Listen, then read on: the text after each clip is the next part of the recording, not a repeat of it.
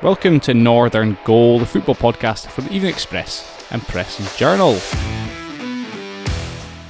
I'm Ryan Cryle, and joining me today are Jamie Durent, Paul Chalk, and Sean Wallace. How are we, guys? Hi, Ryan. Oh, good, thank you. Today we will have our clubs, as always, to discuss. Feeling very positive for Aberdeen following the week they've just had, which was capped off by a 2 1 win against Motherwell at Fir Park. Not a place that they tend to go and do well, so maybe it is a good barometer for how good things are for the Dons at the moment. Ross County, their struggle continues. Inverness, injuries. Still, at one point this week, they were top of the table. I think they're sitting second just now in the championship. But yes, a, a really devastating injury to Robbie Deas this week, which is kind of, you know, cast a bit of a cloud over Inverness. It could be said. Cove Rangers, an unlikely goal hero perhaps for them, and their 2 2 draw with high flying Ayr in the championship as well, and we'll have Peterhead Elgin to discuss also. But yes, Sean, as always, we'll start with the Dons. Why do I feel so positive about Rangers against Aberdeen this weekend? Is it the same for everyone? Yeah, it's definitely the same for me. I feel very positive ahead of the game. I suppose it's the two clubs contrasting fortunes in recent games are probably at the root of it, aren't they? I mean, Rangers, I think, booed off twice in a week in domestic games, and then yeah, continued struggles in Europe as well. There's just kind of a there's almost like a a negativity around the Glasgow side at the moment, whereas the Dons beating Hearts pretty comfortably, two 0 um, Hearts that finished third last season. Of course, the position the Dons at the very least want to finish in this season. The cup win was pretty comprehensive, 4 1 against Partick Thistle, taking the Dons back to Hampden for a semi final against Rangers in January. So this weekend's a little bit of a sort of you know psychological battle as well. But then yeah, the Motherwell game. Obviously, last season it was uh, much reported how poor the Dons tended to be against Motherwell and how much they tended to struggle with Kevin Van Veen. But yeah, I mean, not a game where there wasn't adversity. They got pegged back to one-one, but they still found a way to win. It looks like Jim Goodwin has maybe found the answer to the tactical question with the, the 352 and the ability to partner Duke and Miovski up front. Yeah? I, I think Aberdeen going to Ibrox on Saturday could be the perfect storm for the Dons anyway.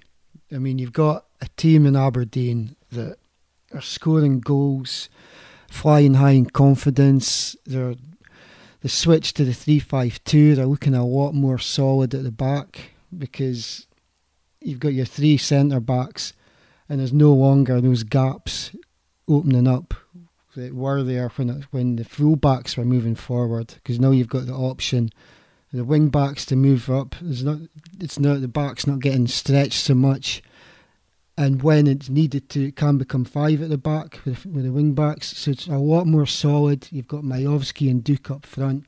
I mean, they look like scoring in every game. And you're up against a Rangers side I mean, they are fragile defensively. They look vulnerable. Their, their confidence will be rock bottom. I mean, you, you can't divorce their European form from this game uh, with Aberdeen because they're going to be on a low. I mean, they've, was it they've minus 19 goals or 19 goals conceded in Europe. I mean, it's just embarrassing for Scottish football. I think it's their worst ever um, European campaign in terms Aye. of goals conceded, I believe. Yeah, I think it's the worst for a Scottish club in the group stages in Europe. It's it's I mean it's a shocker, and Aberdeen are going there on a high. I mean you you got to fancy Aberdeen to exploit the current situation at Ibrox. It's not just that. I mean Aberdeen, if they can get an early goal, the Rangers fans are notorious for turning on their team when the going gets tough in matches. So that Aberdeen will be looking to go on the front foot, I would imagine, try and get that early goal silence the crowd, and then is definitely game on. I, I think Aberdeen can win on Saturday. I'm very confident. They obviously got an early goal against Motherwell at the weekend, four minutes, although there was a an offside that had to be reviewed. I don't know why it had to be reviewed because Miovski was miles onside, but uh, the finish speaks for itself. Absolutely amazing.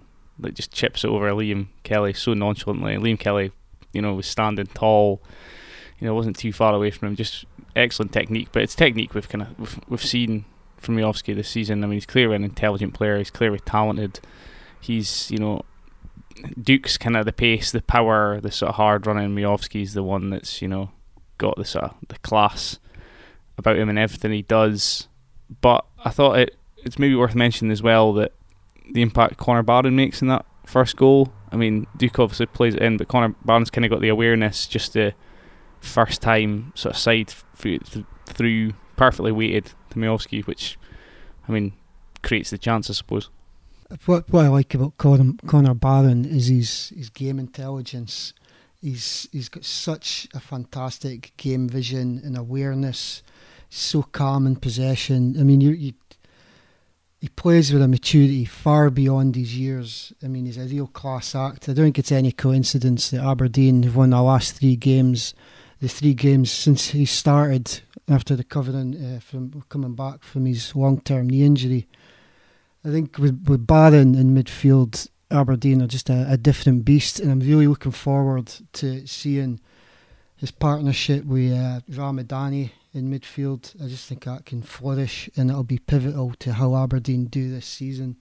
I mean, obviously, we, it remains to be seen whether Connor Barron signs a new deal with Aberdeen. Maybe he has to play less well in games. Yeah. Uh, for the Don's sake. Too.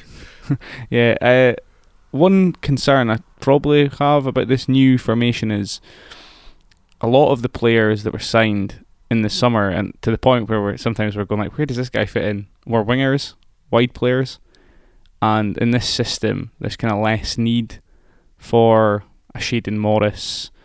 You know, you've got Ryan Duncan from the youth academy. On the other side of things, you've got Johnny Hayes. I'm not sure if Johnny Hayes is even fit at the moment. You've got Matty Kennedy. You know, players who maybe can play in sort of more central positions occasionally, but probably their best favoured position is you know out wide. How how's Jim Goodwin going to keep all of them happy if the three five two is the way forward? it's going to be difficult, but I'm a big fan of if it's not broken, don't fix it. If it was, you know, yeah, it's working the current system, so these players are just going to have to adapt, try and force their way back into the team. You've also got Callum Roberts, who's due to come back after the World Cup break, perhaps just before it. So it's another player that's going to be pushing to get in. Uh, I mean, it's working at the moment so I'd be very, very surprised if there's any changes. So they're just going to have to fight to get in. Good competition. We're told in a football club's what you want by players and managers. Um, in the past, in the present, in the future. So, yeah, let's see what happens with that. Let's see what happens with the Dons at Ibrox this weekend. Very exciting. Uh, with a bit of editing magic now, we're also going to focus on another Aberdeen game this weekend, and Sophie Goodwin's going to give us all the build up to Aberdeen women's return to Pittodrie against Glasgow women on Sunday. It's um, a really important weekend for Aberdeen women. On Sunday, they host Glasgow women at Pittodrie. Um, it'll be just the second time that Aberdeen women have ever played at the club stadium, and it's it's set up to be quite the occasion. Um, it's an opposition that Aberdeen on paper should probably be beating. Um, they've played each other three times since the start of the 2020-21 season, uh, twice in when both teams were in SWPL2. Aberdeen won both those games, and they played most recently in the Women's Scottish Cup in January of this year, where Aberdeen won 4 2, albeit they did go behind, um, but they did come back through a, I think it was a Bayley Hutchison double, um, Francesca Ogilvie and Chloe Gover that scored Aberdeen's goals. But it's not been an ideal start for Aberdeen, so both teams go into this game in search of their first win of the season. So, you know, the stage is set quite nicely in that what better place for for the Dons to win their first game of the season at Pittodrie, but I think just playing at Pittodrie, it's a massive occasion in itself. I think the players know that, the club know that, the co-managers know that. It's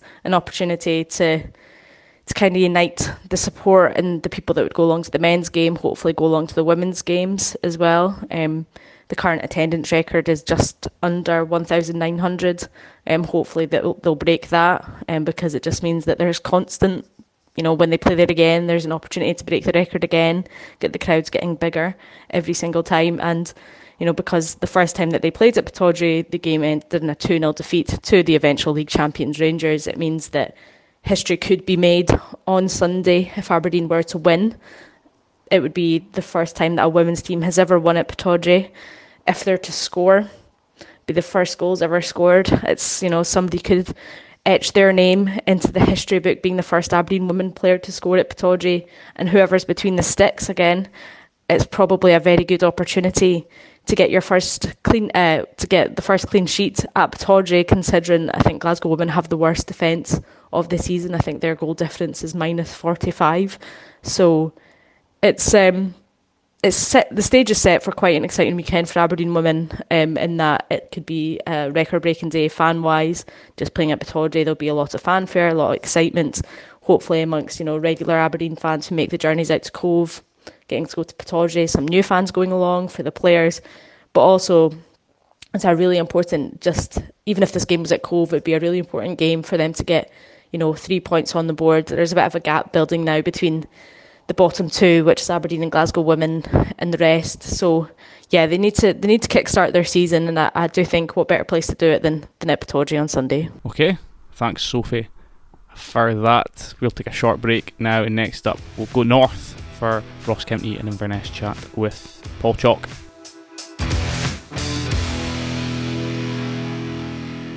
Paul, Hearts this weekend in Dingwall for Ross County feels very much to me with Ross County. Speaking to Duncan Shearer about this earlier this week on Monday, like there's a sort of groundhog day every week when you look back on County's game and then you're you know you're previewing the next weekend's game. It's kind of like you know defensive now certainly moments of defensive fragility and just like you just can't get the ball, can't get the ball in the net, can't score goals, and losing to Killie last weekend. That's a team in and around them in a month where I think they also uh, failed to beat Dundee United, failed to beat Motherwell, other teams in the bottom six, which isn't isn't a good sign. And I know you could say well, similar signs last season that turned out okay, and Malky Mackay's talked about that, like keeping the faith again this week. But yeah, we just I think we expected more from County this season, didn't we? I think we did, and th- there was a lot of um, you know expectancy after Ross County finished sixth last year, and you know they just had that wee dip at the end of the season. But in some respects, once they get the job done and got over the line at Pittodrie, uh, you know, they, they'd far exceeded anyone's expectations. And there's a, a, new group of players, a high turnover of players, but there was excitement about the nature of the, the, the players that they'd brought in, exciting flair players that we thought could fill the, the gap of the, the likes of. Um, Charles Cook and, and Hungbo, who obviously were the two kind of star men up top for the Staggies last season. And uh, you're right, Ryan. You look at those last two fixtures. You know they drew a Dundee United team that you know United got that amazing win at um, at home to Aberdeen, and suddenly that lifted them, which was the worst thing possible because they came up with their tails up to, to Dingwall and got a draw um, on the back of that, and it, that was a match that could have gone either way, and then they followed it up uh, County um, at the weekend by losing at Rugby Park. Uh, the only plus point recently was they, they responded to that 5 0 hammering by Motherwell by going to Livingston, which is a difficult venue. A lot of teams struggle at uh, and they, they got the win there, which kind of at least keeps them in touch. They're not cut adrift. And uh, speaking to Andy Skinner, who obviously covers county most weeks, yesterday, and he was he was saying that it's it, really is vital now with four games to go before the World Cup that County are not cut adrift. They're, they're there with Dundee United and, and Kilmarnock at the foot of the table, and they've got Hearts, as you say, this Sunday. Uh, in Dingwall, back to back home games now, Hearts and St Mirren. Um, the good thing about the, the, Hearts fixtures, it seems to bring the, the best out in Ross County. They, they, they really have a real go. There is, there's no fear when they play the, the Jambos. You know, they've gone toe to toe and got a, a, few good, you know, certainly draws with them over the past few seasons. And um, we'll see, um, you know, on Thursday night, of course, Hearts are in European action. Um, as well, so we'll see. They, they could be in a, a, a quite tough uh, test in that one. So, for, from a county point of view, though, by hook or by crook, doesn't matter. The performance doesn't matter how it, it's it's uh, achieved. But um, I, I, think you're looking at if they can get maybe four points from Hearts and St Mirren. Um, before they, they play Hibs and Celtic. You know, we, we don't know about Hibs, they're hot and cold at the moment. You know, you never know what you're going to get. And then Celtic is the last game before the World Cup. So it's, it's really, these back to back games in Dingwall, starting with Hearts and Sunday, are, are crucial. Obviously County's injury list seems to be building a little bit at the moment, which will be a blow going into that Hearts game. They've already lost, I think, Ben Purrington to, I believe it's an ankle injury for the left back. Um, he's, he was a big player in the early games this season, certainly. One of the signings that was looking good. And then they've ro- lost Ross Callachan this week to hamstring injury that he suffered last weekend against Killie, and that looks like keeping him out until after the World Cup break. How big a blow is losing Callachan at this stage? Well, when you speak to Malky Mackay, he's uh, he's pretty much the first name in the, the team sheet. Ross Callachan, a, a big physical presence in, in midfield, and um, Malky, I think he was Malky's first signing, in fact, last summer uh, when he arrived at the club. So uh, he was the top man that he wanted in. He's been a big performer. Probably from Callachan's point of view, he would have liked to have scored more goals since arriving from Hamilton, but he plays a, a key part in that team. The flip side of that, though, is he was replaced early on by uh, Yan Dhanda, who I know the Staggies fans are, are really excited about, and they feel they haven't seen enough of him. He's a different kind of player, a bit of a, a flair player, um, who you know has got a, a really good uh, pass within him and you know maybe that just opens the door for County to play a little bit differently there uh, up top, and you know open open the door. They've got the the strikers who just are lacking the confidence right now for obvious reasons. But if they can take the lead, you know that we know that there'll be a big, despite it being a Sunday, there'll be a big Hearts uh, support coming up to Dingwall. They always do come up in numbers to the Highlands, but if they can, can keep the the Hearts fans quiet by taking taking the lead and, and raise the, the roof at their own end and in the jail end and let's you know turn this the, their fortunes around. But I think yeah, Dhanda's a player that really excites people, and it, you know that might kind of make up in some regard for Callachan being out. But yeah, Callachan out until uh, after the World Cup, and that is is a blow. Uh, there's no doubt about that. There must be something in the water up there in the Highlands. Are you are you feeling okay? Are you feeling any niggles, injuries? Because Inverness as well down in the Championship at the moment, they've got a, an unbelievable list of injuries now added to by Robbie Deas, who broke his shin um, in the game last week. I mean, is is this going to be the thing that derails what what had looked like a, for a couple of months had looked like a, a rampant Inverness charge in the championship? Yeah, well, uh, before we started the, the pod, I just thought I would jot down the players that are out. Robbie Deas with his broken shin last week after having an outstanding game against Raith Rovers, scoring his first goal in nearly two years. Uh, Raith just couldn't, uh, you know, get past him for much of the game. It was a great performance by Big Deas. But uh, we've got Devine, Duffy, Deas, Walsh, uh, McGregor, Allardyce, Dan Mackay um, Shane Sutherland, and Austin Samuels now all out. So, uh, nine players missing from a squad that is paper thin, and um, I think we noticed in the last transfer. How many of those would start, Chalky? Uh, you definitely Devine, Deas, Sutherland, McGregor, Allardyce would be, yeah, they would be definite starters, I would say, and. Um, you know, to have Sutherland and Walsh out all season, we've got um, the, the skipper, Sean Welsh, back. He came off the bench the other day and he will be involved on Friday against Morton. It's great having the captain back. They do miss his influence, and not only in midfield, but he can fill in defensively as well, which I think might be the way that Billy Dodds will, will go with Wallace Duffy out as well. You know, we've had Zach Delaney uh, at left back do pretty well. Max Ram has come in and, and filled in pretty well. While, you know, there's um, Matthew Strachan, the, the young lad who's got a couple of sub appearances um, that we might see from, from time to time, although Billy Dodds was keen to stress that, um, you know, the young guys in the squad are, are, here just because of the, the injuries that are ahead of, ahead of time, but they've been impressive nonetheless. So, yeah, um, from from the, this point of view, we saw at the last transfer window, Billy Dodds quite categorically said he'd, he'd no money to play with uh, after the early activity. There's no money there. Uh, I think he'll be speaking to the board between now and January, and, and because you know having guys like Deas out for most of the season now. Um, it's a big uh, gap to fill. All I will say about the championship is, you know, Ayr played Partick Thistle the other night. They went top on goal difference with a four-two win. You've got Ayr top of the pack on goal difference. Caley Thistle can go ahead them ahead of them by beating Morton on Friday, but all the way down to Raith Rovers in seventh position. You're only talking five points. So, as long as Caley Thistle can get through this period and remain in touch um, going into the new year. Um, I think you know that'll be a job well done. But uh, the Morton game's a difficult one because, as I say, Morton can overtake them with a win tomorrow. Yeah, but it's also a chance, of course, to put some daylight between yourselves and a rival. Indeed. Yeah. Big Right. opportunity live on TV. Elsewhere in the championship, Jamie Cove Rangers, Gerry McDonagh, the hero for them in their 2 2 draw with High Flying Ayr. He's had a sort of punctuated start to his Cove Rangers career. Would that be the best way to put it? Yeah, uh, quite quite probably. Um, I mean, he came in in the, in the summer as Jim McIntyre's first signing, and he played a little bit in the League Cup. Um, but then, kind of once once kind of more players started to arrive, and once he'd got his kind of preferred system in place, then Gerry kind of found himself on the fringes. Um, he started one game against Queens Park and broke his wrist, so he came out had to come off at half time, and that was when Mitch Megginson was already out as well. So that kind of set him back a, f- a few weeks. Um, but he was given the chance on Saturday and a change of system.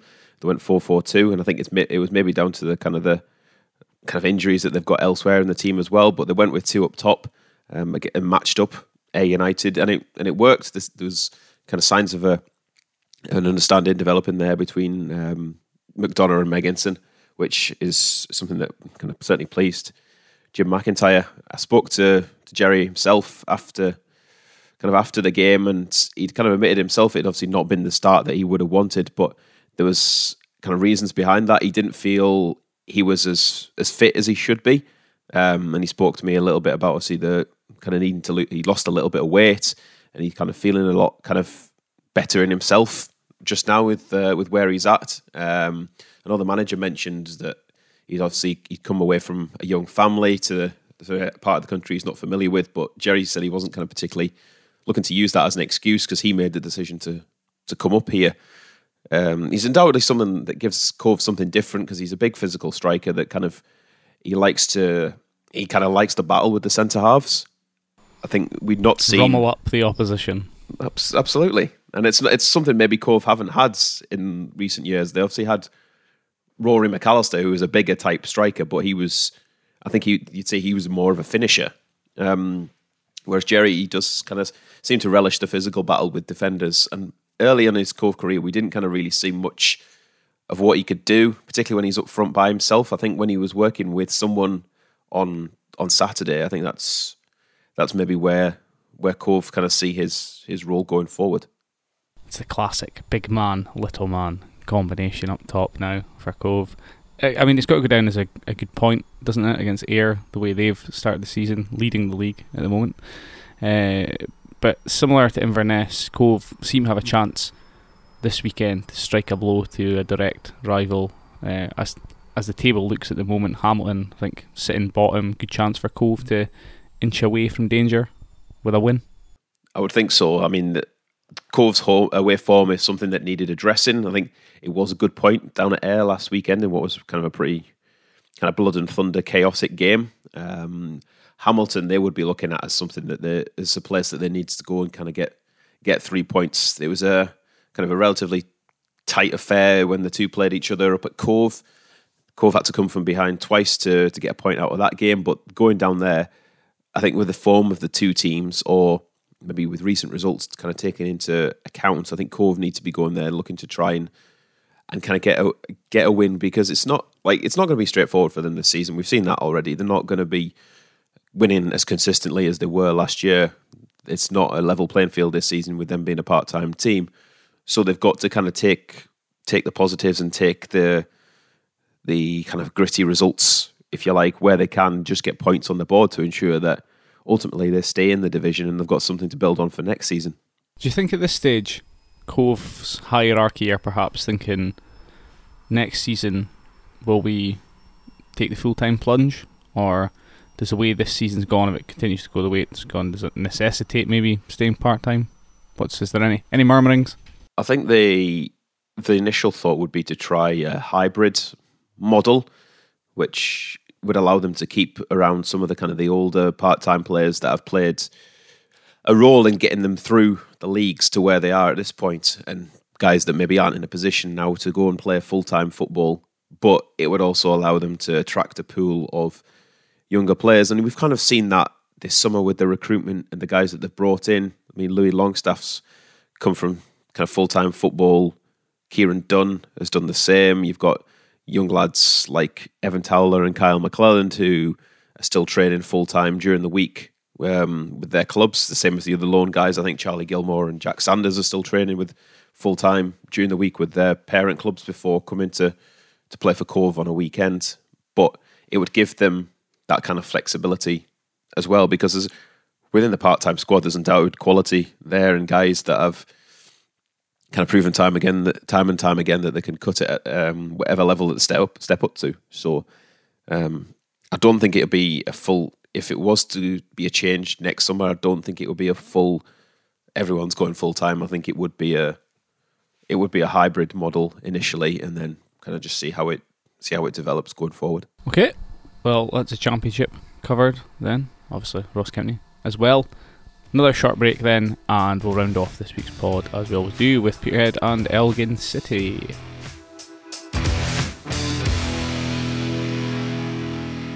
Right, I mean, similar to what I was saying with Ross County, it seems like every every time we talk about Peterhead and Elgin at the moment, it's exactly the same theme. Peterhead, maybe performances that have signs of life in them, but they they got beat again 2 0 at the weekend. Um, Alloa, I think it was. Uh, correct me if I'm wrong, Jamie. But um, you know, it's it's just getting points on the board. They're sitting bottom at the table still. They've got a home game with FC Edinburgh this weekend. A team they've already lost to this season. They lost 2 0 away at uh, FC Edinburgh's mental stadium down the road um, not too long ago. Is do they come out of this one with three points at Balmoor this weekend? I mean, they're certainly capable.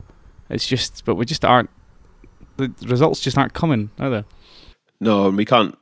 I know from a Peterhead perspective, they'll probably think the same thing. We can't keep saying that week on week that uh, we're capable of delivering results or it's coming. Like the proof's ultimately in the pudding, and results aren't coming at the minute. And it's it is hard to see kind of where positives kind of come from as far as Peterhead are concerned. It's it's been a very challenging opening month, few months of the season. They've obviously everyone knows the kind of squad turnover situation, the long term injuries that they've had, but ultimately they still they're still able to get a squad out on the park that the coaching staff feel is good enough to get results, and at the minute it just isn't, and they can't afford to be in a situation where they get cut adrift and where the kind of the they are playing kind of catch up to an extreme to an extreme situation because we know how challenging the league is this season with the quality of full, and the number of full time teams that are in in this league. I mean, it's now ten points between Peterhead at the bottom and eighth place, which would mean kind of guaranteed safety, and that's ten points in October. We've still got until the end of April. Um, they've had one win this season, and it was against Kelty. And they might have been in some other games and kind of had some positives to take from some other games, but at the end of the day, results results aren't coming at. And I don't kind of want to sound like a prophet, kind of a prophet of doom, but I'm kind of wondering when when this run needs to start because it need. I mean, it probably should have needed to have started yesterday if you're from a, if you're from a Peterhead perspective. But Edinburgh, they've been one of the strongest teams in the league this season. They've been impressive. You can't you can't rule out Peterhead getting a result. They need to start somewhere. Yeah, I mean, on the subject of stats, uh, by October, impressive numbers that have been racked up by October. Uh, Kane Hester, 19 goals in all competitions by October 23rd. I mean, how many how many goals is Kane Hester going to score this season? 80? Uh, he, the Elgin obviously thumped Camelon 4 0. They were in Scottish Cup action at the weekend through uh, with no real issues.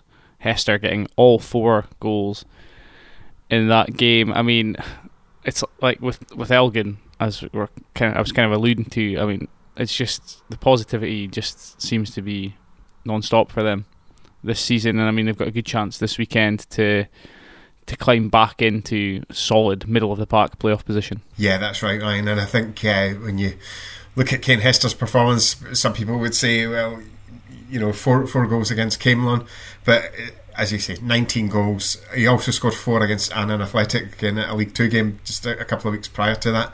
Uh, he's been scoring doubles and singles all over the place to take him to this. And, um, you know, Kane always sets out to score 20 goals a season, and we're not even at Halloween here, and he's got the, the 19. So it's, it's terrific form. He's been boosted by the two year deal that he was given just uh, a couple of months ago by the manager, Gavin Price. I think that's really settled him. He's 27 years old, and uh, I spoke to him just after he got that contract. He He's based in Forfar, uh, work wise, so. Um, Gavin feels that Hester's a player who really could step up to, to full time football and deliver. He's at an age where it would really have to happen now.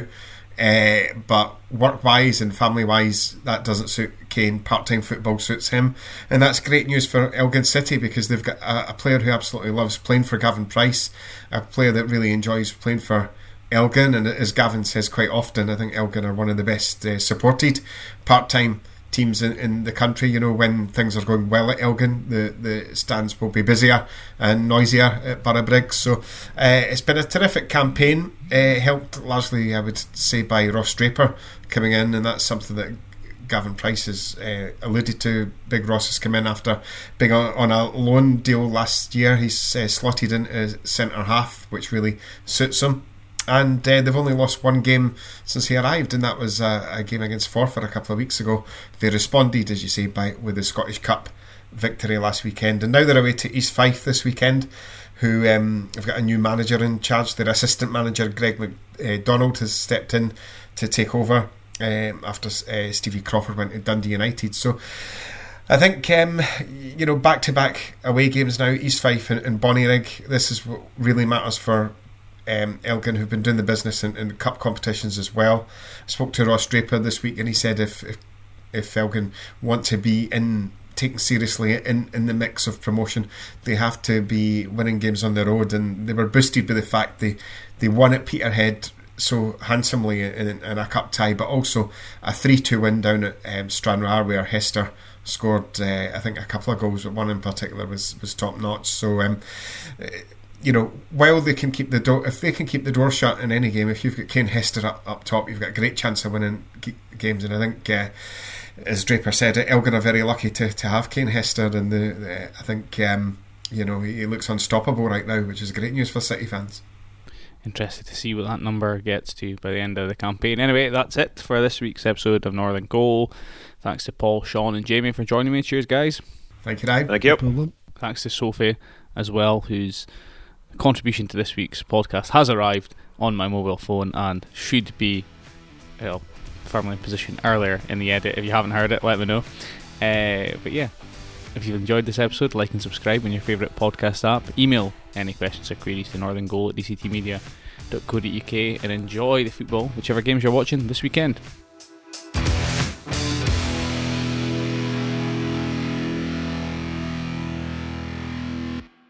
Hope you loved the episode, and if you did, we'd be grateful if you could leave us a review or rating on Apple Podcasts or wherever you get your podcasts. And don't forget to pick up your copies of the Press and Journal and Evening Express every day for the best football writing and analysis in the North.